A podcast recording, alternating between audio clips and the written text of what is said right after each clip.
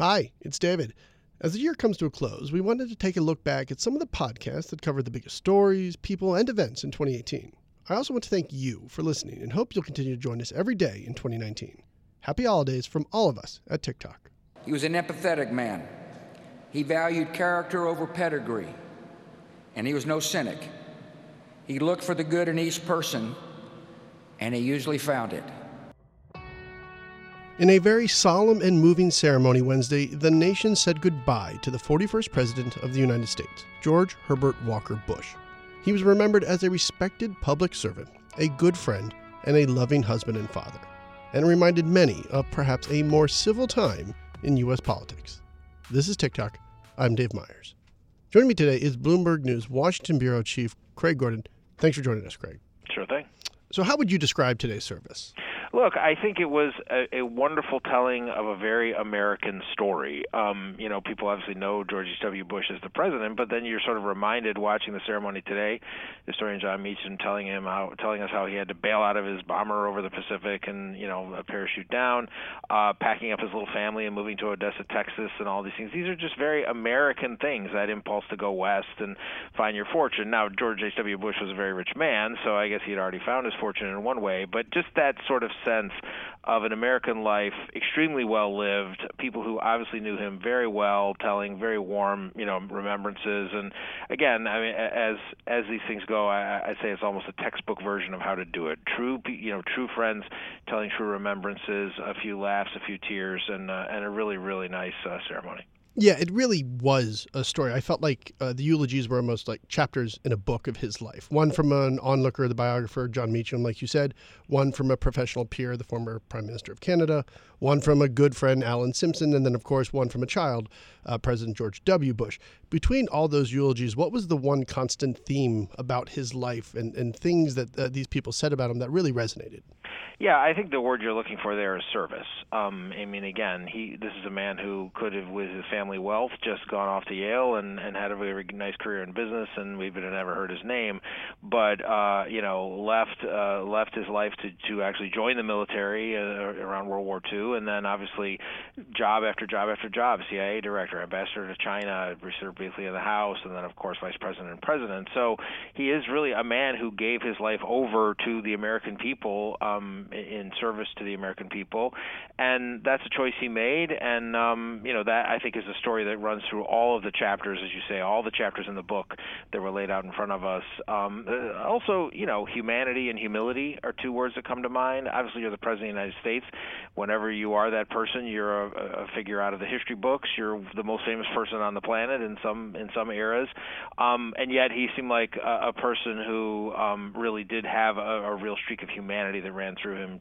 Good friends, close friends, uh, the, all of that stuff. So, you know, I think any of us would love to have be able to have our life told in the way it was today and have as many amazing high points as he as he did along the way, and a few low points, obviously losing to uh, Bill Clinton in ninety-two and stuff. But uh, that, as I say, a life well lived, and, uh, and a story that reminds us that there were, at one time, people who, who sort of lived that life. That seems like a harder and harder thing to see in American life and American politics these days. You know, he, he had a resume, a platinum resume, to come to the job of of president.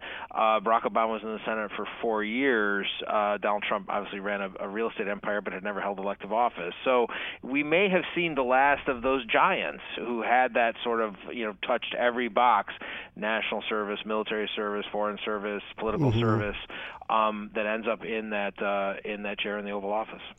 Craig, was there one anecdote or maybe one line from one of the speakers that really struck you?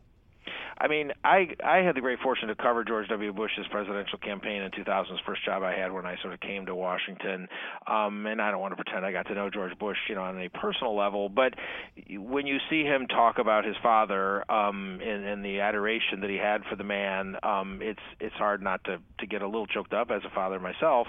Um, you know, George H W. Bush was George W. Bush's hero, um, and that's pretty clear. That came through in the eulogy, along with some pretty funny stories about fast boats and uh, and Barbara Bush, uh, the, you know, the, his mother and his wife. Um, obviously, a lot of people, it is remarked upon quite a lot these days, George W. Bush's presidency ended with the Iraq War and the sort of the country turning against that. He has been largely rehabilitated as people have looked back on him mm-hmm. as, again, a, a very decent man and a very decent public servant. But um, I think that, to me, that is that connection is what came through. And remember the history there. So George W. H W. Bush, which we never had to say George H W. Bush. He was just George W. He was just George Bush until W. Bush came along. We had forty-one and forty-three. George H W. Bush, you know, fought the Iraq War. A lot of people think it ended very inconclusively uh, as they left Saddam Hussein in power. George W. Bush had to come along and essentially essentially clean that up a little bit. And again, we could debate whether that was the right war at the right time. But, you know, one the father started it and the son finished it in one way. In a lot of ways, I think George W. Bush had the political charisma in a way that his father didn't. And for all of George H W. Bush's qualities, George W. Bush is a terrific politician. He was a Texan. H W. Bush never was thought of as a Texan. He was always kind of a guy from Connecticut who moved to Texas.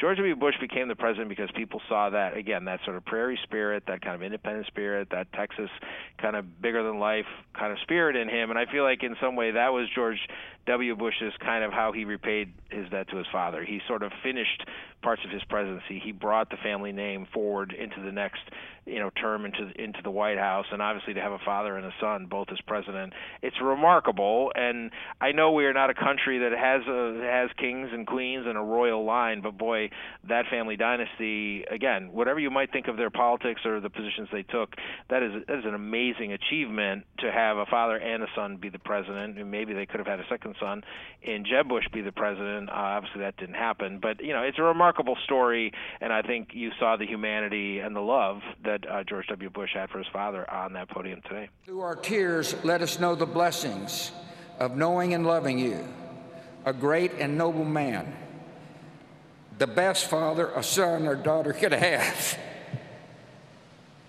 And in our grief, let us smile knowing that Dad is hugging Robin and holding Mom's hand again. What you also saw in the room, Craig, was uh, the fact that this today was the first time all the presidents in office, our former presidents, were in the same room since the inauguration. What's the significance of that, of the President's Club?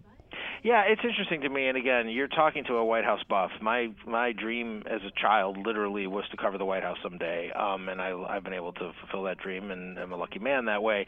So I have this. This has great meaning for me, and I've thought actually a lot about this. Um, one of the Bob Woodward books that he put all the presidents, one of those pictures, I think it might have been Nixon's funeral, uh, on the cover, and it's it's always a very powerful image. It's sort of, I think of it as like a living Mount Rushmore. Now these guys aren't going to get on Mount Rushmore. That that place is full, but I do think there is something in the, like, again, in the American spirit. We it was only two hundred and some years ago we actually were under a king, and so while we threw that off and we don't want royalty and we don't look to our leaders to be royal and royal royalist, I don't know. I do think there is a sense of like there is a, almost like a history in that room mm-hmm. that we share as a country. And again, you might disagree with some of those people. You might have voted for them, maybe you didn't, but it almost doesn't matter on a day like today. They are the people that were chosen to be the leaders of this country, and when they all come together, you have a sense of like. There's a moment in, in history, like history, all the strands of history sort of collide for, for an hour and a half in, in the front pew at the National Cathedral.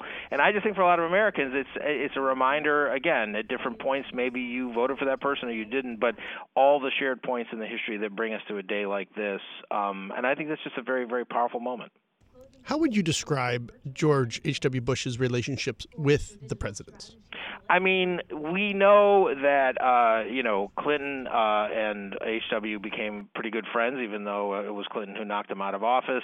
Um, I think that's been a, a fun thing, again, for a lot of Americans to see. There is, for as much as we are in a moment of intense partisanship and hyper-partisanship, I would even say, Americans still do have a little bit of a flame that burns for the idea that we can all sort of sometimes link arms and sort of do what's right for the country, not so much what's right for the party. And I think that friendship between H W and Clinton was, was sort of a part of that, much as Clinton and W. Bush, again, went on to become went on to become pretty good friends. And, I again, I think that just really speaks to something in the American spirit, where we want to imagine our leaders sometimes rise above the partisanship and do just do what's right for the country, even if it's maybe not the right thing for their party. Look, we have not raised the name of Donald J. Trump here yet today, and you can't really have a conversation about presidents yeah. you, without talking about him. I, you know, I when when the when they announced Bush had died, um, and obviously we had sort of all known it was coming over some time. He'd had a few scares. It wasn't, you know, it wasn't a shocking piece of news in the sense we had a feeling it was sort of inevitable, you know, sooner than later. The I, I literally I remember sending an email to some people on my staff saying, "Here we go, we're going to have one million stories about how Donald J. Trump is nothing like Bush, and Bush was a simpler time and a decent man when you could be a decent man in the White House," and all that stuff. I, I'm tired of that conversation, but you can't ignore it. I mean, Trump is obviously acting in a very different way um, than H W. Bush carried out the job. Trump is also of a different era. I, I've sometimes thought a few. I thought a few times this week the famous supermarket scanner story, where Bush got in trouble or was sort of thought of yeah. being out of touch because he couldn't really operate the scanner. He didn't understand it. We now know that it was a super high-tech scanner that had never been in any supermarket yet. It was like two generations down the road, and he was genuinely confused by it, like any of us would have been, because it, you know, it was it's just not something that was seen yet in supermarkets. All of that is was lost in the moment. The New York Times wrote the story that said George H W. Bush doesn't know what a supermarket scanner is. I'm struck by, if that moment happened today, there would be one thousand tweets from the moment in the at the trade show or whatever it was, where people would be like, uh, "No, dummies, it was actually a, like a high-tech scanner, and you know, honestly, it was kind of an honest mistake." Um, so Trump operates as president in a very different media environment and a very, again, hyper, like, social media environment, as we are speaking here on TikTok, um, in a way that George H W. Bush didn't. And, I, I, you know, I'm not saying the, the media environment we're in now brings us inevitably to a Donald J. Trump, but, you know, there is, these are two very different men, both both holding the office, and you can draw your contrasts um, on where you are. Trump has obviously made a whole career and got into the White House with social media. It essentially didn't exist when H W. Bush was the president. That's a pretty big difference. For someone who knows Washington like you do, and for someone who's wanted to cover Washington, as we've learned today, for as long as you did, does it today give you hope that there is possible civility left to be found in politics? You're not going to like my answer, because I, I hate to, and I even hate to say it out loud, but I, I, I would be lying if I said it did. Um, it is hard to overstate how deep the partisanship is now, how uh, punishing politics is right now, and how far apart these two parties are in American life right now. I've had people comment to me, you know, it's not it's not merely like it might have been back when Bush was president. Um, well, you have your view of the tax increase, and I have my view of the tax increase, but we can all agree at the end of the day that, you know, we just have a difference of opinion and we move forward. Now people challenge each other's facts. People challenge each other's integrity. People challenge each other's, you know, almost like legitimacy to hold a, you know, hold a position or a political position. It's not just that I disagree with you. It's that you're wrong, and if you're wrong, that means you're actually sort of evil. And I think that is very toxic and a very, very bad place we've gone in politics. Part of the reason we've gone there is because it works. You can get elected in this country by tearing down your opponent. We, we've seen it. We saw it in twenty sixteen, frankly, with Hillary Clinton. We saw it a lot in the midterms. Some races were run on, on the high ground. Most were run on the low ground, and that's kind of where politics is right now. So as much as we all can take a break from it and have a respite from it, and watching this, the majesty and sort of the, the ceremony that we just we just witnessed, I'm not sure that people walk out of that church and suddenly we're back to a politics of thirty years ago, where people still fought over the bill inside the chamber in the House and then went out for a beer together. That that that that may be dead. I hope it's not dead forever. It is dead for this current moment, um, and it's going to be a long time before we get it back. Craig, thank you very much. Of course. Make sure you follow Craig on Twitter. He's at D Craig Gordon. That's the TikTok for today. Thanks for listening, and please head on over to iTunes and let us know what you think. I'm Dave Myers. You can follow me on Twitter at David F Myers, and you can get all your updates twenty-four seven at TikTok.